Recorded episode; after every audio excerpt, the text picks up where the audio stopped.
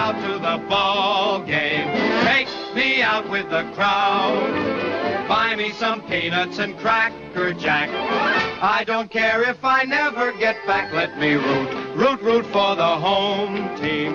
If they don't win, it's a shame. Cause it's one, two, three strikes, you're out at the old ball game.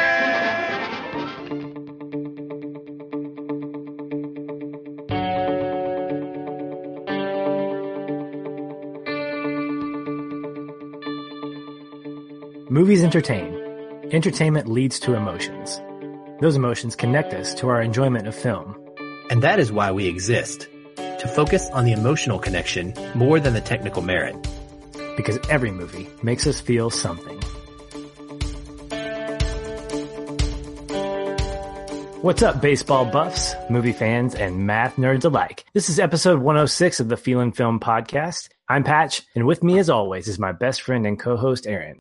Hello. This week, to celebrate the return of America's pastime, we're going to be talking about Moneyball, the 2011 film based on the book of the same name by Michael Lewis. But we are also joined by fellow podcaster and friend of the show, Chad Hopkins, co-host of both the Cinescope and an American Workplace podcasts. Chad, welcome back to the show. Hey guys, I'm glad to be back and talking baseball. Glad to have you. I know that Moneyball is a movie that you hold near and dear to your heart, and it's really good to have you as part of the conversation this week.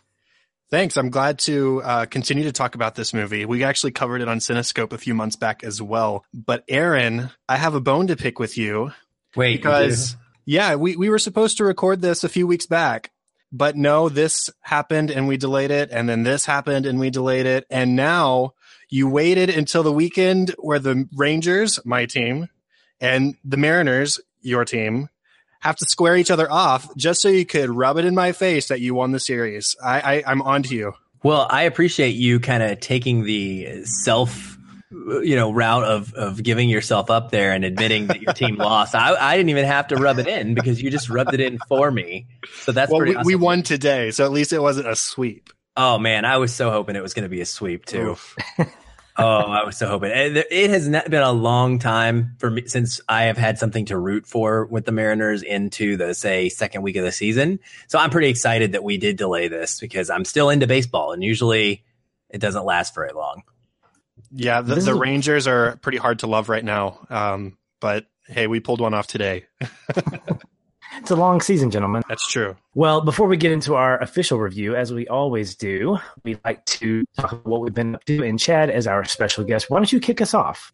Okay, well, uh, recently I saw Ready Player One in theaters, as you guys both have, and I've podcasted over Ready Player One just like you guys have. I saw it four times in theaters though, and I loved it every single time.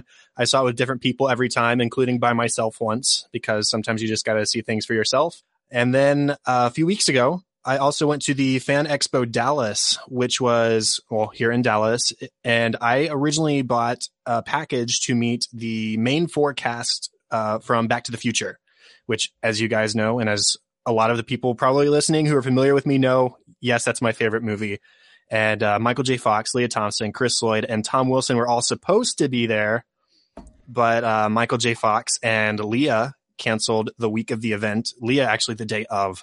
Uh, so that was a bummer, but I did get to meet Chris Lloyd uh, for the second time and Tom Wilson, who plays Biff. Uh, it was a lot of fun. I got their autographs and uh, took photos with them and the DeLorean, which they had on on site. And I also got to meet and get the signature of Drew Struzan, who is a poster artist uh, that everybody's familiar with, even if you don't know the name. He did the Back to the Future posters, the Indiana Jones posters, original Star Wars posters, Blade Runner, endless, so many great posters from the 70s and 80s in particular. And then I also got to meet Mario just for fun. Charles Martinet, who's the voice of Mario from the video games and lots of other characters. So it was a fun time. And that's what I've been up to over the past few weeks.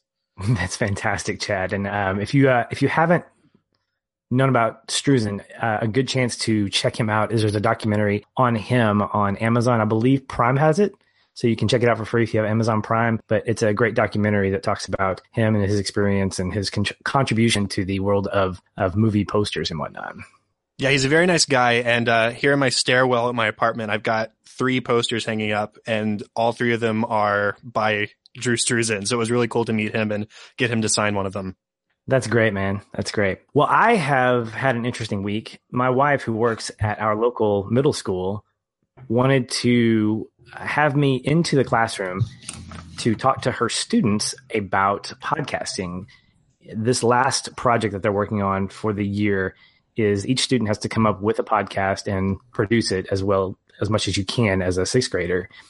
And what started out as a commitment to a couple of hours in her particular classroom with the teacher that she's a, a teacher's aide for turned into an all day event. She called me about a week before I was supposed to come up and she said, Hey, so it looks like you might be doing more than just a couple of classes. And so last Wednesday, I got a chance to talk about podcasting to about 200 sixth graders over the course of about six or seven hours. I did a 45 minute presentation for each, uh, each section of sixth graders. And so I did it about six or seven times. So by the end of the day, I was exhausted. My voice was exhausted, but it was an incredibly enjoyable experience when I look back on it. And more than anything, what it did was it allowed me to not only talk about one of my passions, which is doing these things, doing podcasts, but also get an understanding of what podcasting is, where it came from. I had to do some research to kind of give the kids a little bit of a, a vantage point of where it all started. And so doing that research, I got to be really, really uh, interested in in the timeline of here's where it started. It didn't really start like this. The fact that the word podcast even exists is a surprise. It came from a a guy named um, Ben.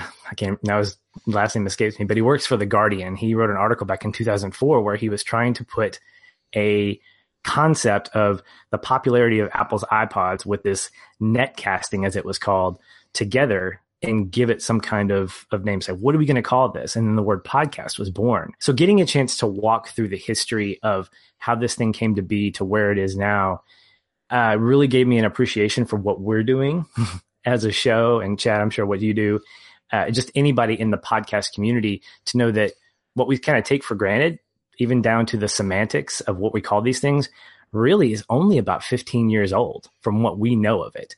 And it was incredibly surprising and educational and entertaining to say the least. And I really had a good time with it. The kids had a lot of good responses. They had some great questions to ask.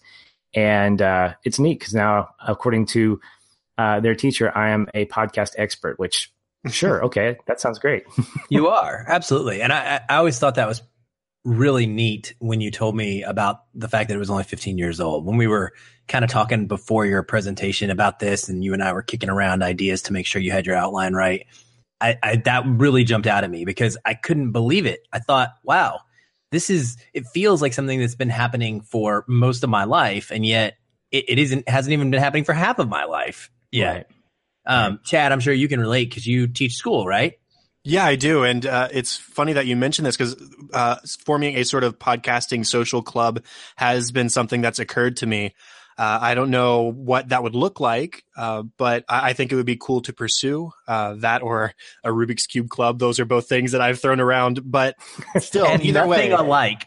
Nothing, nothing alike, alike, whatsoever. No, but they're both fun things, fun hobbies, and uh, you know, podcasting is something that I've been a fan of for uh, at this point, it has been half my life because I probably discovered podcast in 2005 with MuggleCast, and uh, that's still going strong, and I still listen to it. And now I'm doing podcasts of my own, so it's very cool that you were sort of uh, versed in the history of this thing that we do every week and spend a lot of our free time on, but have a lot of passion for.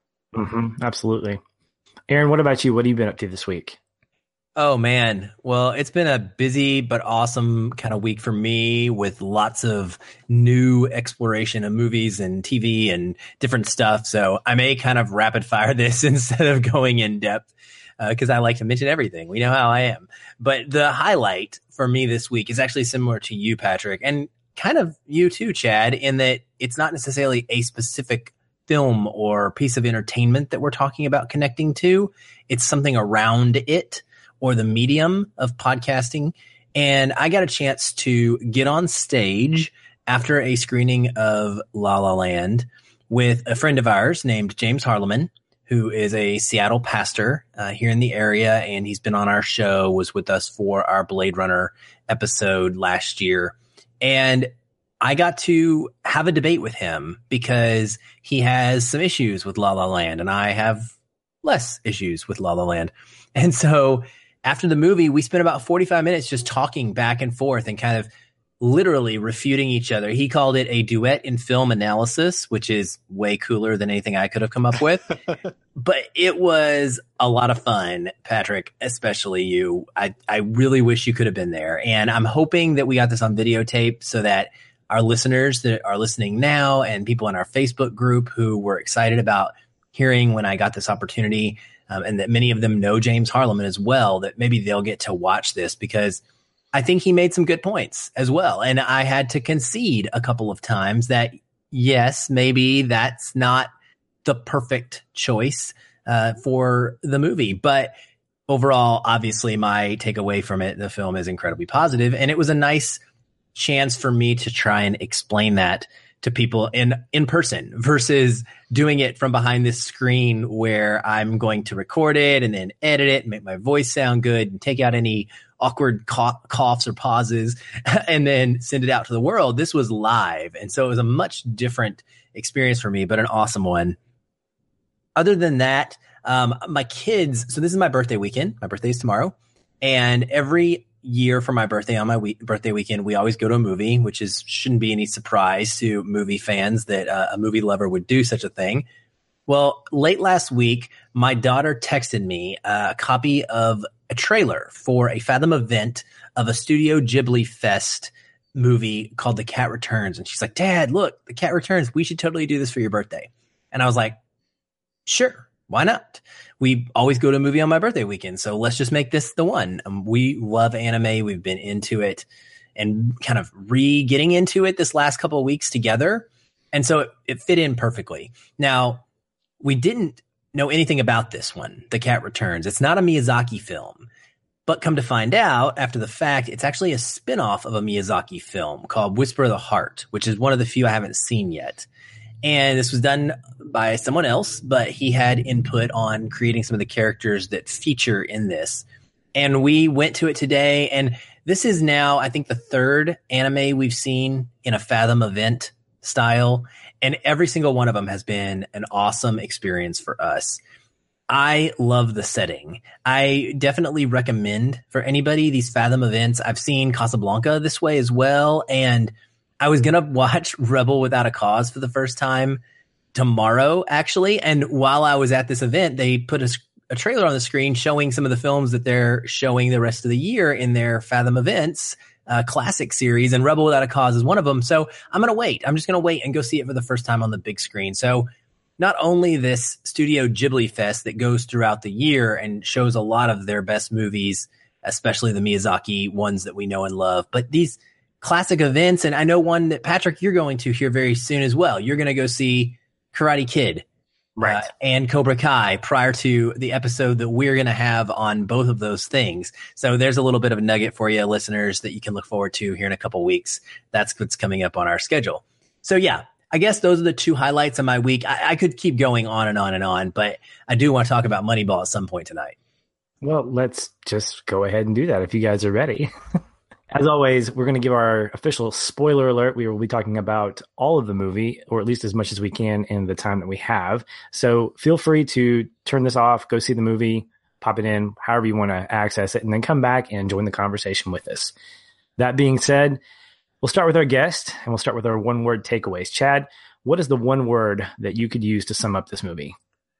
My word is the word meaning, um, where towards the end of the film, and I know we'll have more to say about this particular moment later, but Billy says, I want this to mean something. And if we don't win it all, then it doesn't mean anything. And so my sort of ultimate takeaway from the film is finding meaning in what you do, whether it's playing the sport or hiring for it or any other myriad of decisions that you structure your life around like Billy has he wants this to mean something beyond just proving a point that this is a new way of approaching baseball. He wants it to mean something that they've approached baseball in a different way. This is redemption for his own failed career. This is changing the game while still not losing what is romantic about baseball. And so that's my my one word is meaning. Well, that's Very a good cool. one. Yeah. Very cool. Aaron, Oh, what I- about you? I never thought of something like meaning as, as a one word takeaway. So I, it is always a cool section for me. I love hearing what Patrick has to say and what a guest has to say. A lot of times we'll come up with the same connecting points, uh, just out of, you know, not necessity, but it, we just all happen to have similar personalities to where the same scene might impact us all. And one word takeaways, I don't think they've ever been the same for Patrick and I or a guest. They've always been unique. And so it's a really interesting section of the podcast and something that we start off with. For me, this one's not even an adjective or a, a like a verb like I usually pick. This is data. Okay, my word is data. First of all, this movie and baseball starting a couple weeks ago really remind me of how much I love this sport for the first month because I mentioned this earlier. Usually my team is out of it after that first month. Unfortunately, the Mariners, that's, that's just the way it goes. All right. But before the grind of that 162 game season sets in, there is nothing quite like opening day. And so this movie reminds me of that. Watching it at this time of year reminds me of that. And I love the fact that baseball is back. Ask me again in a month and I'm going to give you a different answer. But for now, it's awesome. But really, my takeaway of this is based on the data itself being a driver for this story. I'm a stats nerd. I always have been. And I love seeing data results play out, even over more emotionally or biased driven methods. So making a movie that explores this in an engaging way is very impressive. And somehow it still manages not to show hardly any baseball at all. Awesome dialogue by Aaron Sorkin. That's kind of a major cherry on the top of this. There's nothing like his writing style.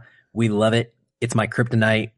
He can make me passionately care about anything. I truly believe that. He could make a movie about how the clouds move in the sky and someone narrating it and his dialogue would make me think that clouds are like the best thing that God's ever created or something. So it's amazing what he can do and I love what he does in this one as well. Yeah, Aaron Sorkin is is a incredible screenwriter, and it's part of the reason that I came up with the one word that that I took away from from this movie, and that's meticulous.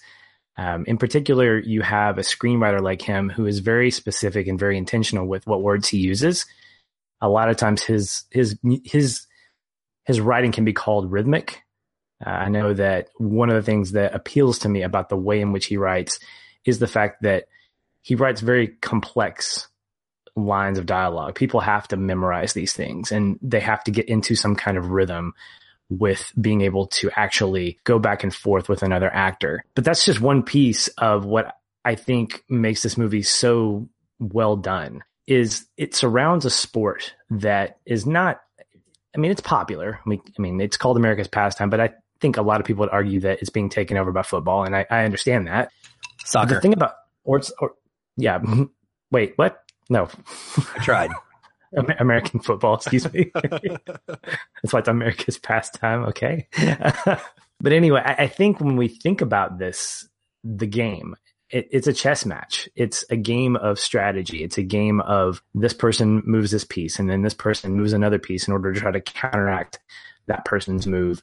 It's very slow, but it is very rhythmic. There is a sense of a dance that goes on with the way the pitcher winds up and throws the ball to the catcher, the the the routine uh, of the batting stance and getting uh, into a rhythm there. We all know a lot of batters who have a specific way in which they get ready and they wind up and they swing.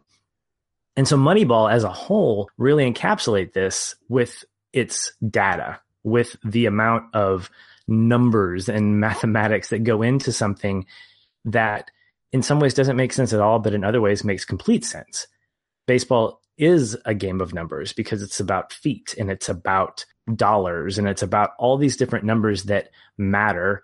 And specifically, Moneyball really exemplifies this in the character of Billy Beane. He's basically saying and learns that numbers matter. Numbers, not people, are important in this game. And I think that the time and care that's taken with the story itself is echoed by Sorkin's script writing. I think it's echoed by the characters as they portray these people on screen. And it makes for a very interesting movie because it's one of my favorite baseball movies. And as you mentioned, Aaron, there's not a lot of baseball to be played. It's, but it's a lot like what Sorkin writes about the behind the scenes, like what goes on behind the curtain of, and pick your subject. For the West Wing, it was about the White House. For the newsroom, it was, of course, behind the scenes of the newsroom. For Studio 60 on the Sunset Strip, it was about the behind the scenes of a comedy show. It's it's about what's going on behind the scenes that we don't see as people, as fans. Yeah, we didn't spend a lot of time on Facebook in the social network. No, exactly right. So I guess okay. But in any case, it's what makes the movie really stand out as a quote baseball movie because there's not a lot of the game that's being played and yet it still feels that way. So getting into the first topic, I wanted to ask a question. The movie has mass appeal. I mean, that's kind of a no-brainer. And it's to people who aren't math nerds or even baseball fans. And it was even nominated for a best picture. And I wanted to ask, and I wanted to start with you, Aaron, why is that? What makes a movie like this so appealing? Well, I think that it has to do with the way that Sorkin creates stories based on real life events. He does this in the social network as well by changing the personalities a bit of Zuckerberg and some of the other characters. He really flares it up, right? He keeps the trajectory the same, but he makes it an exciting film experience. This is a book that is about what I said data, stats. It's about sabermetrics. It's about the existence of a new methodology in how to evaluate players on a detailed level in order to create a winning team. Frankly, that doesn't scream great cinema. So what I think he does is by giving us that personal story of Billy Beane intercut into this movie about having him where he had to choose between baseball and Stanford, how he grew up a five tool prospect and then ultimately became a bust. And it kind of makes us feel like he has something to prove. He's got a reason now. I think that the audience resonates with that kind of personal connection more so than just this economic based change in thinking, because that's really all it is. It's about how do we create a baseball team that does better and wins so that we make money and are successful. And I think that his redemption story is what it turns out to be that kind of drives what Moneyball is all about, the movie, and not necessarily just the method. So he he is front and center. And I think that he also does this. He kind of does the same thing by creating a more compelling composite character. And Patrick, I remember before the podcast started, I didn't even really know how to define a composite character. And we talked about it enough that I went from kind of being annoyed by them to understanding why they need to exist. And Sorkin is one of the masters at making them. But this character of Peter Brand didn't really exist in real life. He's a mashup of different scouts and uh, specifically a man named Paul DePodesta, who was kind of maybe sort of considered one of the grandfathers of this sabermetrics uh, approach. And it makes the story more touching when we attach it all to a brilliant new thinker with this one guy who had this incredible idea and the old vet who trusted him in order to be redeemed than it does when you think about it as oh, a whole bunch of people over time kind of came up with this idea and it just happened to be a perfect storm and come into to the works with this Oakland team. Yeah, I, I, you make a great point in the fact that composite characters, what they do is they get the best of everything about the char- about the these people in the story. If you were to try to bring every character that made up that composite character into a story, the story would get incredibly long and probably not as interesting. And so composite characters give us the spirit of what I think the best parts of the story are. So if people were telling a story about me and you in our podcast and there were other people connected I would hope that they would find the best parts, the most in- interesting parts of those characters, and bring them maybe into a singular person in order to keep the timeline succinct and at least the narrative really, really tight. Hey, if anybody listening right now in our Feelin' Film Facebook discussion group wants to start a discussion thread this week about what the composite character of Aaron and Patrick would be, we would love to see that. we know it's going to have my looks and probably my smooth voice.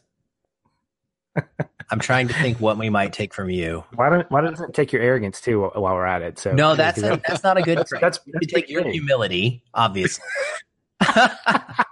Sorry, I'm derailing the podcast all over the place tonight. We did not take that quality either. No, Chad, Chad, what about you? What do you think um, appeals to this mass audience uh, with a movie like this that can be very specific in its subject matter? I agree that centering it around people and making it about people and their relationships with each other uh, is what really centers it emotionally.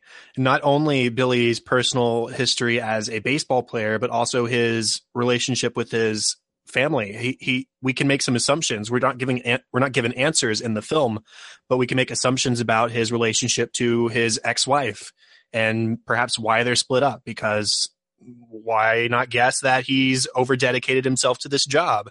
And so he we see he's not there for big parenting decisions like giving his daughter a cell phone and uh, those kinds of things. And then looking at people like peter who is this economics geek fresh out of college this is his first job ever.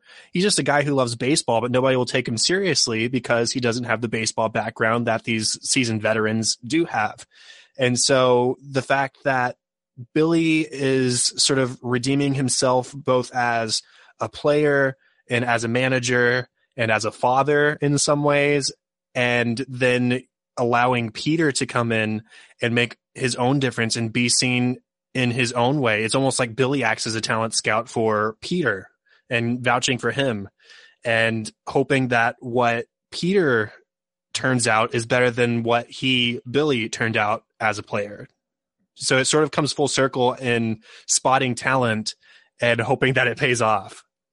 Yeah, and adding the the backstory of being as a player, I think, in my opinion, gave him agency.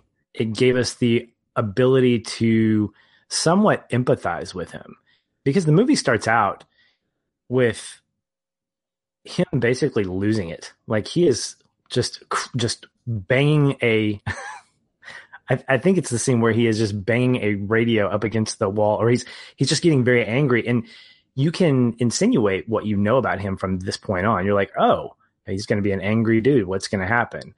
And and then over the course of the film we get a bit of backstory not just a bit we get more than just a bit. We really kind of get his whole high school to the majors to his fallout coming up, and then eventually, you know, joining the staff of the uh, of the athletics. And I wonder, did that enhance the overall narrative for you guys? I mean, we liked it, but did it could had could the film have done just fine without that backstory in terms of how we responded to it? Aaron, what do you think? Well, the question posed to me just now could it have done just as well for us, I think yes, it could have. Okay. Could it have done just as well for the general audience? Absolutely not. And I think that's what we were getting at earlier with that first question is that that's what makes it an accessible film to people who don't give a rat's crap about baseball numbers, you know, and mm-hmm. Billy Beane says this while he's explaining sabermetrics. Um, he says it's, you got to buy players to buy runs, to buy wins, essentially, right? It's about buying wins. And mm-hmm. that's what this whole thing, this data driven approach is about. It's not about the romance. It's not about the decisions that Art Howe is trying to make that are traditional in nature. It's not about this guy's not a first baseman, so I'm not going to play him. I want to play the first baseman. You know, I want to do things the way we've always done them. That's very much more cinematically interesting. So mm-hmm. I, I don't think that it would have done as well. And I, but I will tell you, for me personally, these aspects of the film are the weakest aspects of the film. Like I don't personally care too much about Beane's backstory. It doesn't mm-hmm. really do much for me. Okay. Um, his, and that's kind of what I was getting at for, for us, for the three of us. Yeah. His relationship yeah. with his daughter, I, you know, I don't really get a lot out of that either. I mean, it's kind of sweet toward the end. I really like the ending scene where she calls him and she's mm-hmm. like, turn on the radio and he has to do that. But outside of that, I feel like it's maybe the most tacked on thing in the whole film because she's just she's there a couple scenes she's in there thrown in. It's not there's nothing developed really there that that gets me going. So no, those parts of the movie for me are not the highlights. Yeah. What about you, Chad? They're not the highlights for me either, but I think that seeing him as a real person with a history in the sport also yeah. gives him agency not only to the audience but also to the players in the film. So it's necessary in that way that they see this guy who is paying their salaries as a guy who's been in their shoes, who has gone through uh, the the rejection in baseball when you've given all you've got and you don't have anything left. Mm-hmm. And so he is a guy who, through failure, has realized I sort of wish I had a second shot at this. And so I'm going to give these other guys a second shot. And yes, it's about proving that they can make their budget work, but it's also giving guys like, uh, is it Chad Bradford who pitches funny? Yeah. Uh, yeah. There's him who, who just looks funny, but he's perfectly effective at what he does, uh, in the way he does it. And then giving somebody like Scott Hatteberg, who's never played first base before, but man, he has a kid too, and he has a wife who's paying the bills on Christmas Eve while he sits there and watches TV because he's out of a job. Mm-hmm. And so it, having those, that, that backstory for Billy also helps to make him real to his players as well and helps them to buy into the system eventually once he opens up what exactly he's trying to accomplish.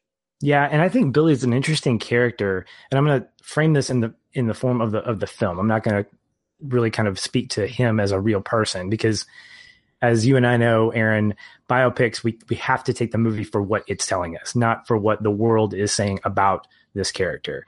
And so Billy Beane as a character in this movie is very interesting and this time around I got a different vibe from him, not positive or negative, but just different. Something I noticed that I didn't really pay attention to the first few times I've seen this was his almost aggressive nature, his mean nature. Like he he didn't he didn't seem to have a heart. This was the Tin Man, I think, to me when it came to baseball, and and I understand why, but his approach to this particular season was incredibly aggressive. And you know, he fired his lead scout, nearly fires his manager. He makes these aggressive trades that could have gotten him fired, and really in the grand scheme of things don't make sense um, unless they paid off. And so you're talking about, hey, let's look at the end of the season and was that decision right? Do you guys see justification in these decisions? I mean, he was definitely going on faith and faith in numbers, but is there rationale to this? Is there justification to this? Well, I understand the pushback. Okay. And mm-hmm. it creates wonderful drama, by the way, in the movie. Yes, I agree. Him having to discuss with Art Howe that he needs him to play the team the way the team is played is an outstanding back and forth between he and Philip Seymour Hoffman. This this standoff of sorts, right? Between Brad Pitt and, and Hoffman, these two accomplished great actors. It's also a very realistic fact that if you don't play the team the way the team is built to be played, it's not going to be successful. And I think it gets that across really well. I love that you pointed out how angry Billy Beane is because he does get angry all the time. And that stood out to me this last viewing. How many times he like flips a desk or throws something out the door or just generally gets mad when he walks in there at the end and the players are dancing toward the end of the film. Uh, after they're when they've been on the losing streak, he's he's upset and they're like listening to music and he he it's right before he cuts Jason Giambi he like picks up a bat and I genuinely was like, oh my gosh, I'd forgotten what was going to happen. Is he going to hit somebody with that bat? And of course he smacks mm-hmm. something to get their attention, but like that's the rage I felt. Um, and so I found it interesting as a quick side note that the players actually say that this is a dead on impression of Billy Beane. Actually, it was Barry Zito who specifically said that he feels like Brad Pitt nailed him perfectly. So this is how Billy Beane must have been. And he is very blunt. I think he's he plays him very much to the point. It's a no nonsense position he's in as a general manager. I'll tell you one of the most fascinating things for me in the entire movie is the trade scenes. I love, love, love yeah. that background, right? where you see these general managers wheeling and dealing and you see what they do on a daily basis and how it happens when he's got somebody on the phone and he's simply going through a list of players that he knows off the top of his head. I, I think to myself, like when I do fantasy baseball trades, all of the, I have more data in front of me when I'm trying to make a fantasy baseball trade mm-hmm. than Billy Beane does when he just makes a phone call. He's like, Hey, I'll give you a Smith and a bag of peanuts and two million, or how about five million in the first round pick? And you know, John, what about Johnson? Give me Johnson. You know, like it's just yeah. so much fun. And I think that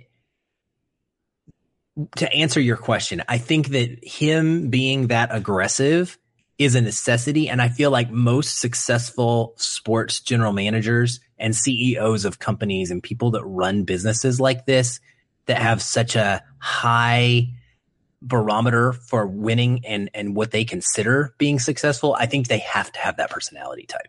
Yeah. Yeah. Chad, what about you? To answer the question, was he justified in the way he treats people in this film? I think the answer is no, because justified to me means this was the right thing for him to do in the right way. And mm. I hmm. don't think that. But I agree with Aaron's point that there has to be a level of aggression in order to to make it in such an aggressive uh, line of line of work. I mean, you're you're making trades, you're making big decisions for people who are who are paid thousands upon millions of dollars in some cases to play a sport. And so mm-hmm. those are some high stakes decisions. Now, I think Billy's failure through most of the film until they get to the win streak is that he just doesn't communicate with everybody. I think if he had communicated with his lead scout from the very beginning, this is what we're doing and this is why we're right. doing it and this is why we're breaking from tradition, then things would have been a lot smoother. And obviously we want that drama. And so I'm not begrudging the film that, but as a character, if he had just said, this is our approach. This is why we're approaching it and why we have to make these adjustments in order to stand a chance against teams like the Yankees who just have millions upon millions of dollars to throw at their players.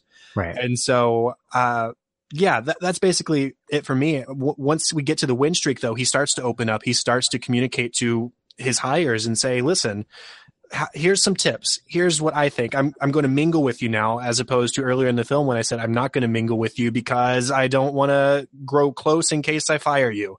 Mm-hmm. And it, it's getting rid of those barriers and becoming less aggressive as the film goes on. Uh, that I think helps to lend to the team's success. But then we wouldn't have gotten the great lines like, "Guys, check your reports," or "I'm going to point at Pete."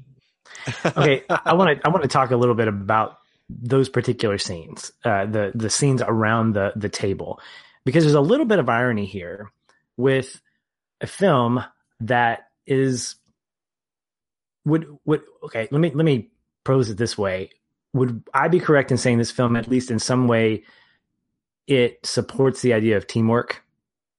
Would yeah. would I be wrong in that? Okay, Aaron, would would you be on board with that at least in some some capacity? It does, based on what I was saying earlier about that quote about how everybody has to do their part together for it to work. Right. So the the irony of that is that those scenes around the scouting table may have come across in some ways as teamwork, but really it was dictatorship. Because at, at that point, Billy was saying the first conversation with him, listening to all these guys, and granted, a lot of the stuff they were saying was ridiculous. Like, you don't want this guy because he's got a girlfriend and she's a real distraction and blah, blah, blah, blah, blah. And, and he's like, what are we doing? What are we doing?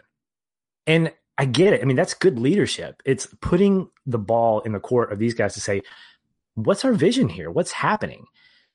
But even later on, when Pete comes in the room, and while it does make for fantastic lines to remember, it still comes across as, you know what? You guys are done or at least you need to listen to me. I get his position. He's the GM and he is trying to do something. But I, Chad, I agree with you. I think if he had come along and said, I think he did say, this isn't working.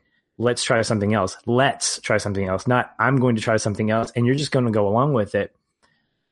I really kind of, I felt for the lead scout at that, at that point. I was like, the lead scout was like saying, "Look, we know about tendencies. We know about uh, about all these different things. We've been in the game for this long, and we see stuff happening." And he completely under you know just undermines them and says, "You don't know anything.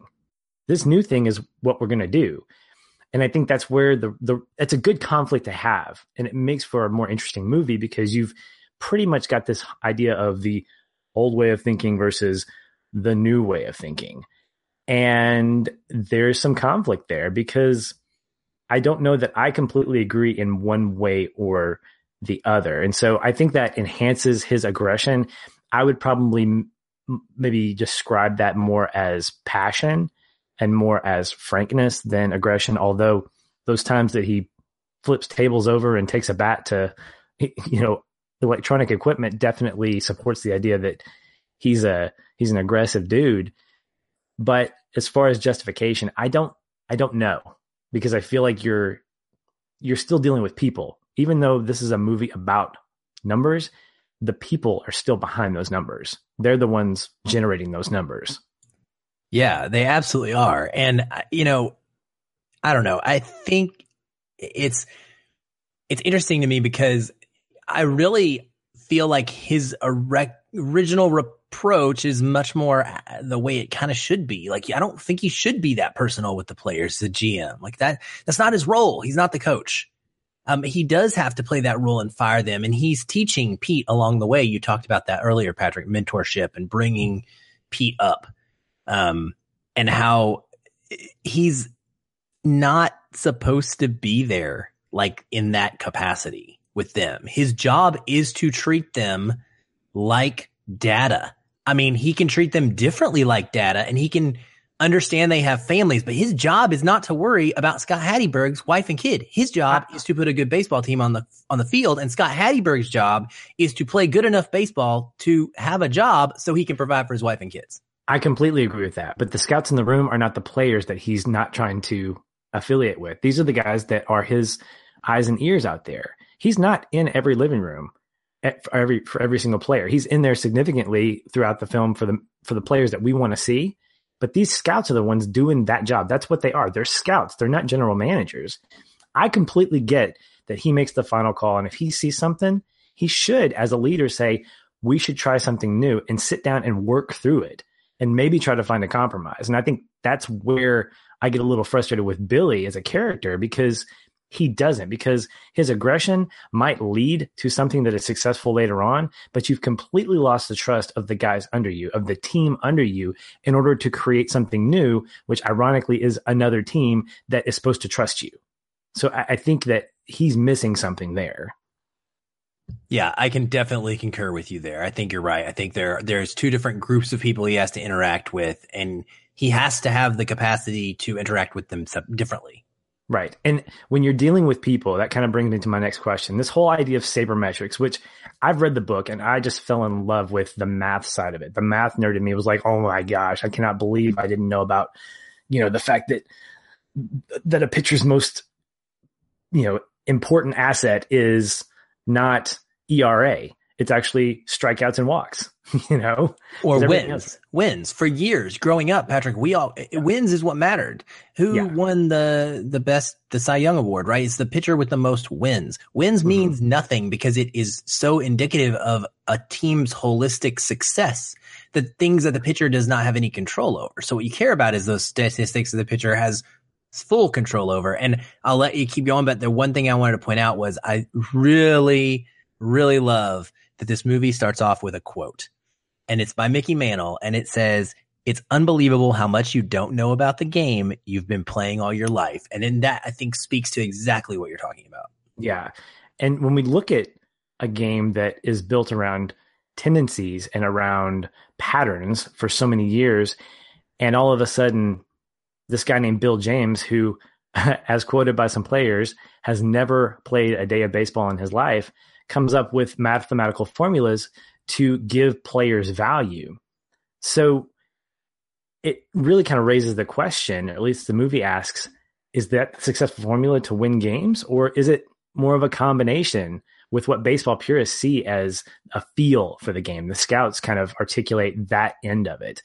Um, in other words, is it is it science or is it you know your personal feel, or is it a combination of both? What do you guys think, Aaron? Well, I'm going to defer to Chad because Chad's actually a slightly bigger baseball fan than me, and the grin on grin on his face tells me that he may have something to say about this. Chad, I think it's to you. I think the film definitely makes the point that it should be a combination of the two, uh, because when when Billy, if it was just the sabermetrics, Billy hiring the people would win games. Period. Yeah. Yeah. But he has to defer to Art Howe and communicate with him and try and get him on his side and fail, and then resort to talking to the players directly and boosting their confidence and giving them tips and getting them to work as a team in addition to being these hires who have traditions of getting on base. It's it's the teamwork side of it, it's the the personal ability side of it, along with the sabermetrics. And I, I think that if that had been the approach from the beginning, then maybe they would have won by the end of the season. Or a year or two later down the road. The fact that Boston did it, what, two years later, uh, is proof that when you do take a more, uh, to use the word, holistic approach to to baseball science, including the numbers along with the the tradition and the the players, then I, I lost where that sentence began. But I think when you combine those things, then it it leads to a more successful season. And so the the head scout had a point in saying, I think it's towards the end of the film when he says baseball isn't just about the numbers. It's about making plays and making sacrifices and getting people on base and then bringing them home. You have to consider more than just the numbers side of it and actually consider how this, how the game is played. Yeah. There's a, there's a, there's a movie that, uh, Clint Eastwood directed uh, several years ago called Trouble with a Curve. And I like it for two reasons. One, it centers around my Atlanta Braves. And two, it's got Justin Timberlake in it. So, I mean, whatever, you're just to have to love that. But it takes the complete opposite approach. And Clint Eastwood plays the, the old firm. He plays the traditionalist that goes out as a scout and just listens and tries to hear what a, uh, what a ball sounds like when it hits a bat. And he can tell how a person swing as opposed to this new data driven type of thing and and it kind of argues the same point just in an opposite direction and um i think there's some really interesting thing there when you when you look at the value of a player as a series set of numbers and the value of a player as part of a team i don't know that i completely buy into the fact that the boston red sox did it two years later eh, because of sabermetrics. It may have been a holistic approach, but I am more inclined to believe that you have teams that are just due at some point. I mean, I don't think the Chicago Cubs, when they won the World Series finally, it was because of sabermetrics. I think it was just they were due and they had the talent to win and they had all the pieces that came together. Uh, Aaron, what do you think? Well, here's why I don't think it works. This is not some secluded special isolated data that only one team has access to. This right. is an approach that anyone and everyone can mimic, including the Boston Red Sox. And ultimately, here's what's going to happen and what I feel did happen with the Boston Red Sox using this approach to win. The A's have never come close. Okay. They, what have they won in the last 15 years, Patrick? Have they? Uh, half a dozen times they've gotten to the postseason, I think. And then okay. have they made it as far as the championship series but have never won, and they've definitely never been to the to the World Series. The World Series, right? So uh, better than my Mariners, which is the same for every single team except them, but not as good as winning anything. And I think that the reason for that is because the A's are forever going to be, or at least in the near future, forever going to be a small market team with a limited budget, with an owner that is unwilling to spend. There's scenes in Moneyball that speak to this where they he goes to the owner. He says, "I just need a little bit more," and he says, nope, this is the money you got. Go get me a team with this money. Go buy players that fit into this budget. And here's what my problem with that ever working is the Boston Red Sox can do the exact same approach, but with more money, it's still going to work better because their versions of the players that we can mm-hmm. get on the A's are going to be better.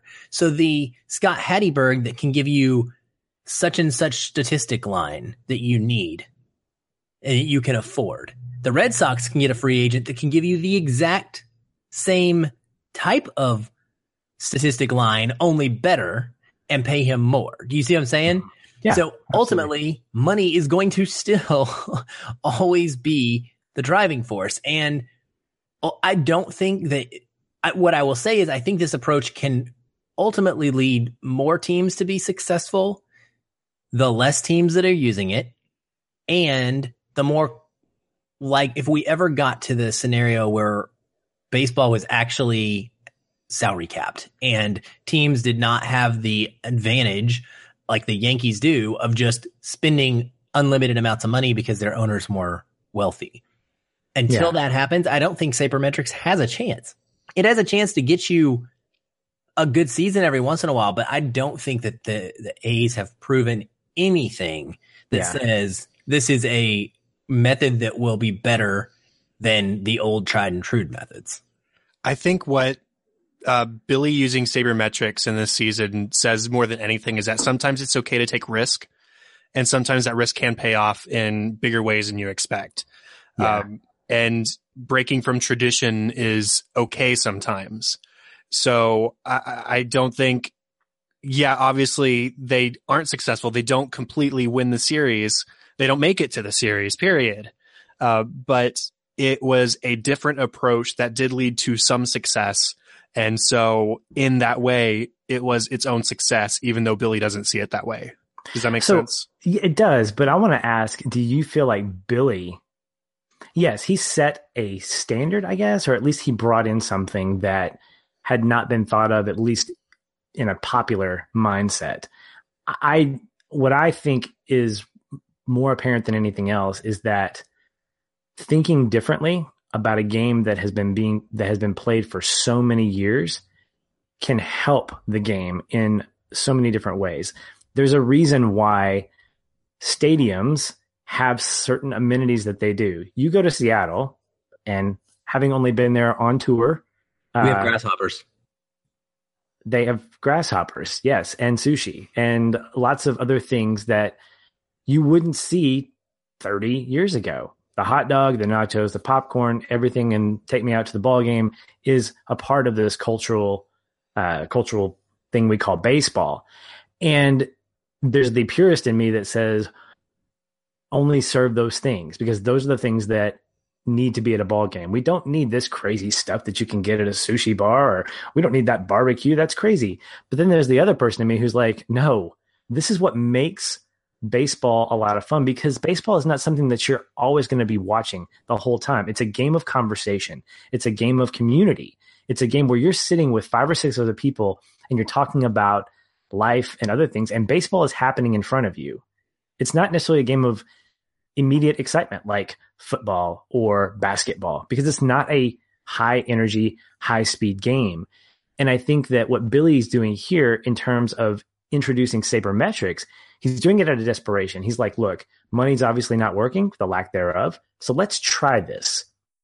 And while I don't completely agree that it was a success because the Athletics ended up in the exact same place they did a year before with three marquee players. So if you take it like that, in terms of like the law of large numbers, over the last 15 years, we haven't seen much success. However, introducing that, I think started an idea that we need to think about the game differently from multiple vantage points. I can't remember if it was a line in the film. I feel like it must have been, or I pulled it from somewhere else, maybe. But at some point, I, I heard someone saying this that ultimately, with this approach, your players, you are going to create stars out of players that don't normally have the potential to become a star. And therefore, you are going to inevitably price them out of your own pocketbook, right? So that's, you can, it would never be a long term approach with the same, you would constantly be having to refill the pool with new low level players over and over and over again. You're not going to get, and I think it is in the movie because I think they talk about it with Johnny Damon. Like you're not going to get the Yankees where Derek Jeter comes to your team and stays there for 22 years. Like because once Derek Jeter goes to the A's and becomes a star, even if he was unknown three years ago, then somebody else is going to pay him more and he's going to go away and you're going to have to replace Derek Jeter. Yeah. I mean, ultimately, players don't think of themselves in terms of data.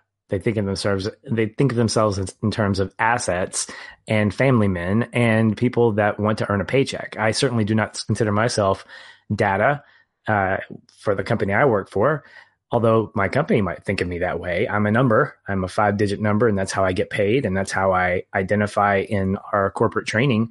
But i don't see myself that way. And so when a player has a chance to move on because he's going to be making more, it may or may not increase his RBI or his on base percentage or his ERA or his or his WHIP because he's not thinking about that. He's thinking about how can I stay on the team that's going to pay me the most or if he's a dedicated player to a franchise, how can I get this team to pay me what I feel like I'm worth for a long period of time? I mean, Albert Pujols is a great example of someone who you thought was going to be a Cardinal.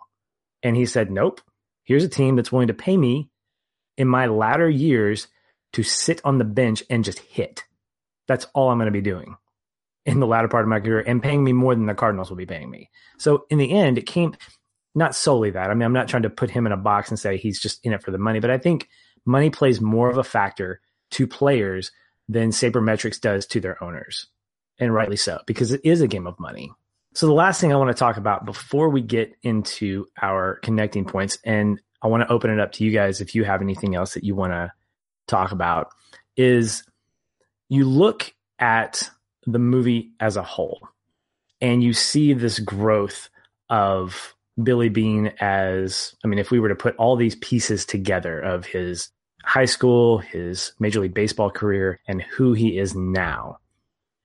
Do you think that in specific ways or in general his arc as a character is complete? Do you feel like he went from one way of being to another, or do you feel like the whole experience with the athletics just enhanced characteristics that were already there for him as as a GM? Like, do you think that he changed in any way when it came to baseball or to his players or to his family, just within the confines of the movie, not necessarily the guy, but do you think that there was a significant change in him? Do you think he had an arc that that we could see? I think we saw him go from well, we saw him as a, a teenager go mm-hmm. from a guy with dreams to a guy whose dreams had been crushed because he didn't end up being what he was promised he was going to be. And then to a GM for a baseball club that can't compete with these other clubs and then having to find some sort of approach to get him out of that hole. And so Sabermetrics comes up and Pete comes along and mm-hmm. he tries a new approach and just for all intents and purposes, it works in a certain way. It doesn't win him the, the, the season, but it works in that he's able to prove that this is a legitimate way to approach baseball. And going to what I was talking about earlier, through that approach, he learns communication and he learns compassion for these players and he learns compassion for his daughter in a certain way. I know Aaron, that doesn't stand out as a primary story point. Even for me, it doesn't.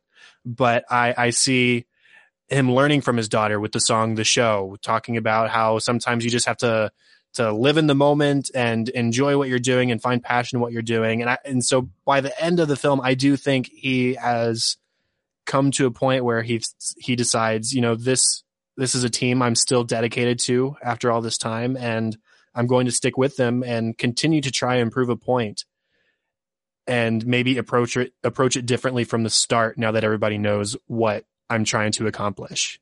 That's good. That's good. Aaron, what about you? You know, I don't know.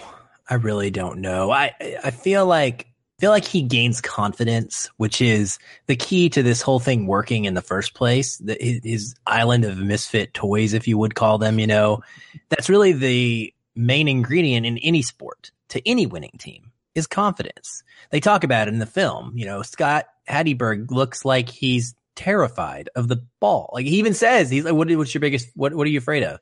Like everything. I'm afraid of the ball being hit to me, you know? He's like, no, really, that, that can't be what you're afraid of. He's like, no, yes, that's, that's what I'm afraid of is the ball being hit to me.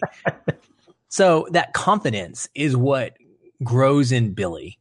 And I think it's a faux confidence that he puts on a mask of it because he has to in his job. Like you can't, you would have never become a GM if you didn't have the depiction of some confidence. And he starts off with it. But I think through the course of the season, as it begins to pay off, it becomes real, true confidence. Does that make sense what I'm saying here? Like he almost fakes it to make it. And so yeah. I really enjoy the fact that at the end of the film, he has enough confidence, real confidence in himself to, like you're talking about, Chad, to turn down the Red Sox job and risk it all on himself now to stay with the Athletics and to kind of have some loyalty to that organization for trusting him in the first place. That right there, I think, is what probably solidifies his character for me is the fact that he has loyalty. And I think because of his experience growing up, being everything that a team needed, um, I think he saw that. Maybe the, the movie I think wanted us to kind of get this is that he realized that you can't just have talent. You have to be able to bring in everything. And sabermetrics, I think, allowed him to explore the option of not having the best of the best. I don't think he was negating the fact that your Johnny Damon uh, type of character or type of ball player was useless, but that you could find Johnny Damon in three other players. You didn't have to have a five tool player, which is, I think, the the sermon that he was preached when he was when he was uh, being recruited. And I felt that's when I felt a little sorry for him was the fact that man could have gone to college and he probably still would have been a a key player somewhere, but having th- you know two, three, four years more experience and getting his degree, I think that he had growth and I think that he gained real confidence from that faux confidence. But I also think he reinforced loyalty because I think he had loyalty. I don't think that he wanted to go anywhere else. I think he liked being where he was because he liked working with the project. He liked saying, I think by the by the end of the movie, he said, "A low budget, a small budget isn't a problem. It's a challenge, and I want that." Yeah, absolutely, man. And you know, I I got a couple quick things. I just want to mention like subtle little things about the film. These aren't really deep discussion points, but I was just blown away by the acting this time around. Mm. This is not a film you normally would think is going to have any kind of stellar acting, and it, and it's very odd to me that it stood out in some ways because there's not a lot of overly dramatic moments where we have this major buildup. It's just solid across the board. And to me, mm-hmm. knowing that the players have said that Brad Pitt so perfectly captures the arrogance and the charm and the playfulness and they call it the creative friction during this this time period of Billy Beane, When he's going through that and encapsulating it, to me, that's a phenomenal performance. And then yeah. you have Jonah Hill, which is not like a totally hilarious performance, who has really great little small bits. There's there's one with David Justice, which I, I loved him being in there. Patrick, I immediately thought, oh, cool, Patrick is gonna love David Justice is in this movie.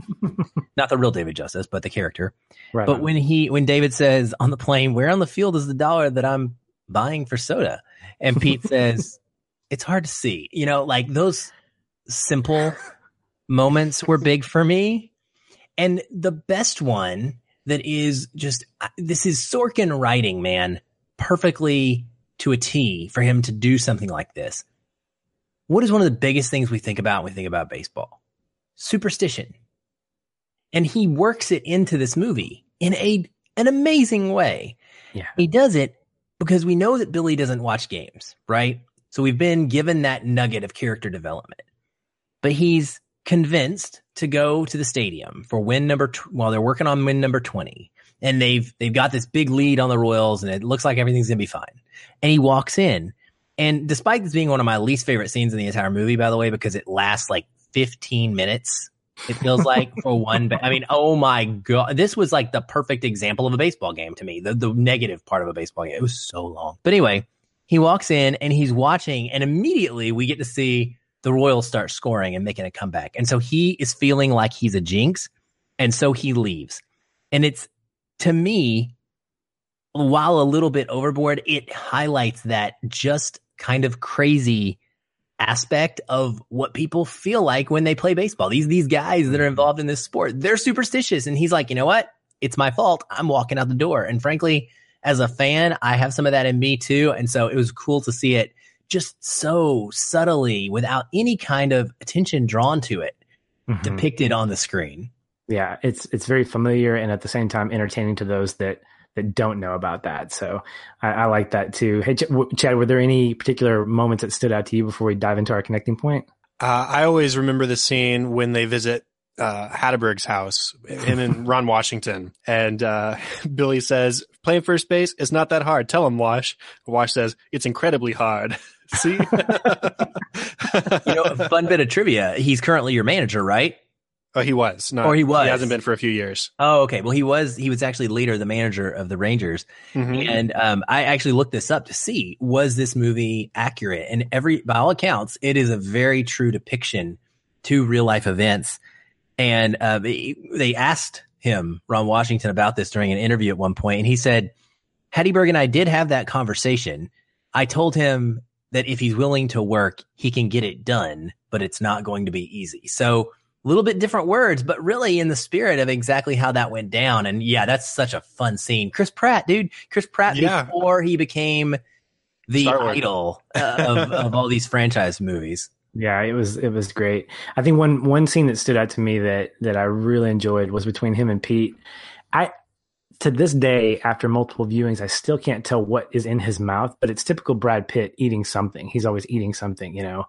Uh, we see that in Ocean's Eleven and, and whatever, and we see it in Moneyball too. But he's sitting at his kitchen table and he's on the phone with Pete, and I think he's got like a chaw or something in his mouth. But he's like, hmm. I know when you looked me up, you you looked at all my statistics. What round would you take me in? What round would you have taken me in the second round? And Pete goes, I would have taken you in the ninth round. and, and, he keeps going though. It's perfect because he's like he's got he says it all. He's like I'd have taken you in the ninth round and I'd offered you a two hundred fifty thousand dollar signing bonus. You know, and this this and that. Like it's you would have gone to college. Yeah, you would have gone to college. You would have turned it down and you would have gone to college and like never made the major league. Yeah, I mean it was awesome, awesome. And then he follows it up by saying, "Pack your bags, Pete. I just bought you from Cleveland." and then he just hangs up the phone. And it's like I feel like it's that line, like a bogey line. It says, "I think this is the beginning of a beautiful friendship," because Pete had no problem from a statistical point of view speaking confidence. I would have done this. This is what I know. You know, he he reinforces that later on where he asks him to do like three or four player profiles and he does what like 40 or something like that. Yeah. He, I don't know. He, he says I did 20. Uh, I don't remember the exact numbers. I did 20 uh, I'm I, I, just lied to you. I don't know why I just did that. I did 40. it's so funny. And it's such a great way to set up their chemistry together. Not that they were fantastic in it. Absolutely. Well, that was a great scene, but I think my favorite scene, and this is probably where we should probably dive into our connecting points. The scene that stood out to me the most is just after the streak. Um, everything is set up perfectly, and then we get that high point, albeit the long drawn up moment leading to um, leading to it was a Hatteberg's home run. yes, and we we then follow that up with a quick, which I thought was surprising the first time I saw this, a quick just fast forward into that divisional series loss, and then. Um, or maybe it's just before it. I can't remember specifically, but I think it's right between the two. And Billy is talking to Pete, and they're sitting in, I guess, the game film room or whatever it is to to look over film. And he says man i've been doing this for listen man i've been in this game for a long time. I'm not in it for a record i'll tell you that. I'm not in it for a ring. That's when people get hurt. If we don't win the last game of the series they'll dismiss us. And that's just incredibly powerful line. I know these guys. I know the way they think and they will erase us. And everything we've done here none of it'll matter. Any other team wins the world series good for them they're drinking champagne, they get a ring. And this is what really, really stuck with me is when he says, But if we win on our budget with this team, we'll have changed the game. And that's what I want. I want it to mean something. Now, I love discussions and I love our discussion on this because I actually thought that whole thing when I wrote it down was the Im- most impactful part of that conversation. But it's really that last sentence. I want it to mean something to me, that's what encapsulates Billy's motivation is he wants what he's doing to mean something. I think that's why he is aggressive in the way that he talks to his scouts in wanting this to happen because I think he sees value in this whole approach because one, the other approach hasn't been working and they don't have the money to make it work that way.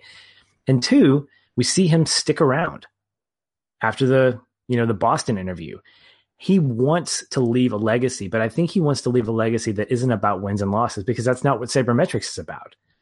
Well, it yeah, it's about wins, but it's about more than that. It's about what we assume to be important. And I think that he saw what he was doing as a GM as being a pioneer, as saying, look, if it can work for us, maybe it can work for the game. And maybe it'll make the game better because it may not be the one thing that needs to change about the game, but maybe it will enhance it enough to where it's not just driven by money. It's a very optimistic statement and one that I want to believe in, even though based on our conversation, I don't know that I can completely agree with his statement beforehand that we'll have changed the game. I don't think they changed the game. I think they enhanced it, but I don't think they changed it. Yeah, I mine is actually the same, Patrick. And I, well, I actually have two. My first connecting point is this cheater, great cheater. I cheat all the time. That's well known. But the uh, there's a great radio line in this movie, very undernoticed probably, where an announcer's talking about Seattle having just won 10 in a row and they are now 13 and 3. That's my connecting point because we haven't come close to that since. No, really, this this movie hurts me, Chad, because this season, 2002, was when Oakland overtook us. Prior to that, we had been on a streak, including having at the time the most wins in a season of baseball ever and tying that. And this year is over. Oakland took us over for a playoff spot and it started our playoff drought. And we have not been back to the playoffs since 2001. So I'm kind of angry at Billy Beane and it has kind of colored my impression of this film and this story. And, and I hate it. Is Billy Beane your Steve Bartman? Is this what this he, is? You know what? Yeah. Yeah. I think he okay. is. And I never really thought about it until watching it this time around. So that's my kind of other connecting point your disconnecting point. My disconnecting point, yeah. but I, I have to agree with you. And a little bit of a different perspective on this and what it what I took it from it is that the line, it's hard not to be romantic about baseball. I mean, that's what Moneyball, that's what we remember, right? That's what we all remember. It's what we quote to each other. And frankly, it's true. It is hard. Every year I tell myself I'm done with this sport. I don't care about the Mariners. I'm tired of going through 162 games. But like I said in my one word takeaway, it's opening day. You know what I'm trying to do? I'm trying to watch the game. I'm trying to to plug into this team, see who we've got. What's what are we going to do? It's all about hope and dreams. And I get romantic. The scene that ties into this conversation later though with Pete is where he is showing Billy this tape of a fat guy hitting a home run. I love this. And he doesn't realize that he's hit the home run. And then Beane says, and again, he says, he sees this and he says, how can you not be romantic about baseball? And so, in my opinion, he did change the game because he presented a manner in which people had to give it thought. Whether they, other GMs actually took note of it and did it or not, they had to notice because it won 20 games in a row in the middle of a season. And it forced them to consider it. And to me, that's changing the game they hit a home run. They didn't win. They didn't get to the playoffs and go on and win the World Series. They never won a World Series, but they they were successful that year with the method. And so to me, that's a win even if they lost.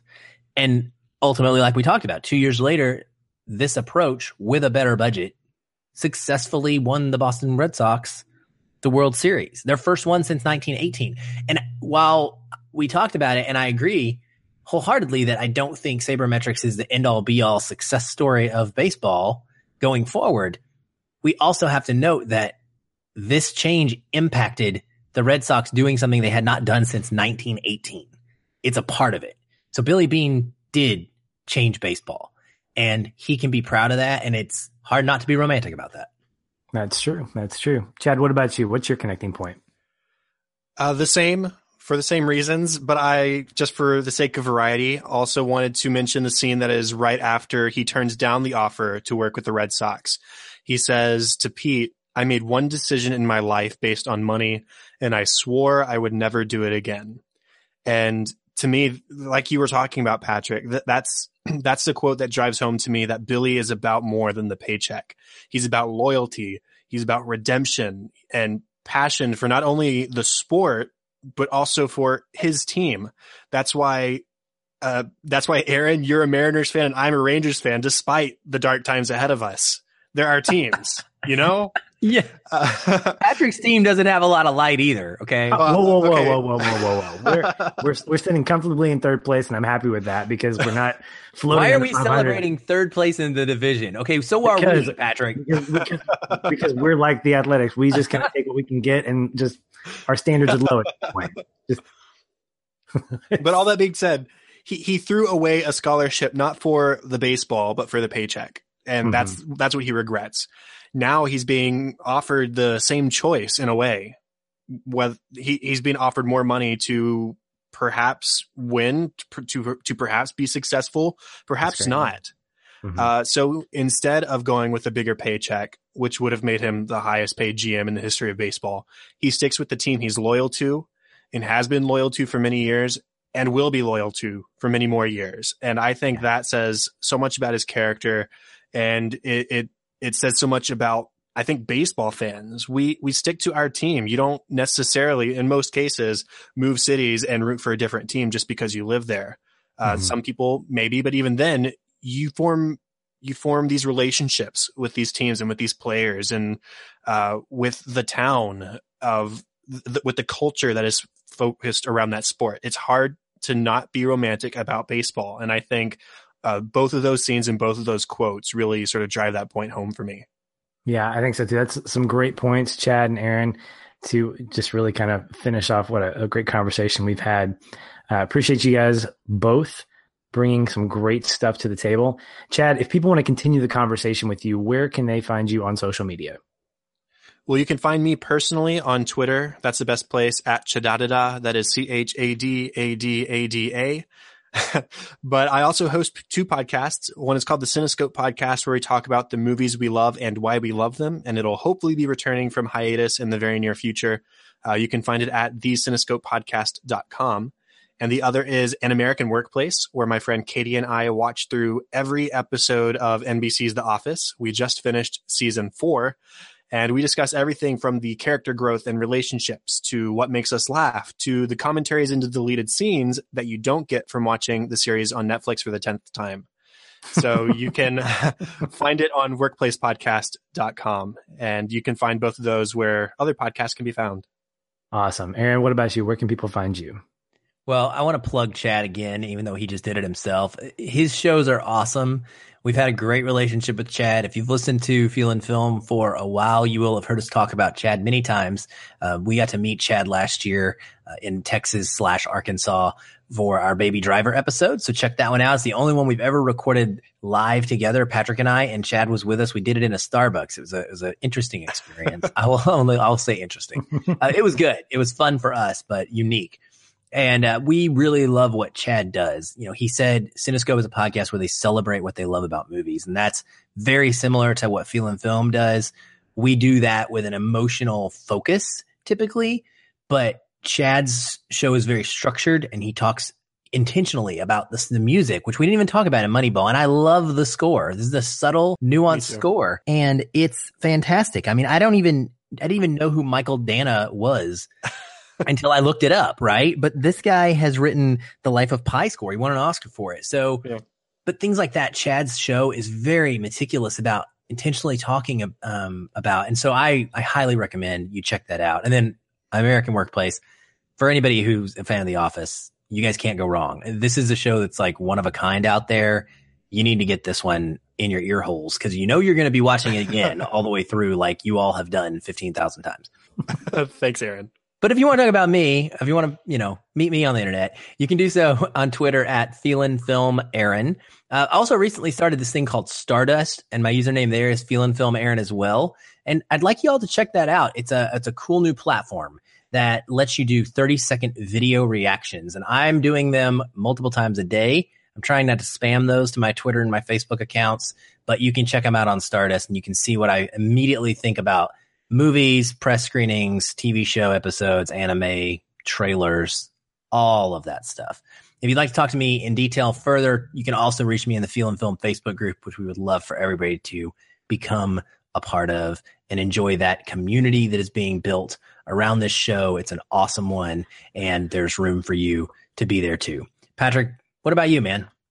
Well, you can find me at Facebook and Twitter. I'm at Shoeless Patch, S H O E L E S S P A T C H. Just plug that into your web browser and you will usually find me floating around there somewhere. Make sure to at me or tag me if you want to keep this conversation or anything else that we've been talking about going, or just in general, if you want to connect with me, I'd love to talk with you. This next week, we're finally getting caught up on our donor pick episodes. We are actually doing the donor pick for April, and we're going to be talking about Road to Perdition, which I have not seen, I think, since it came out in the theater. So I'm excited to actually get a rewatch. Ditto.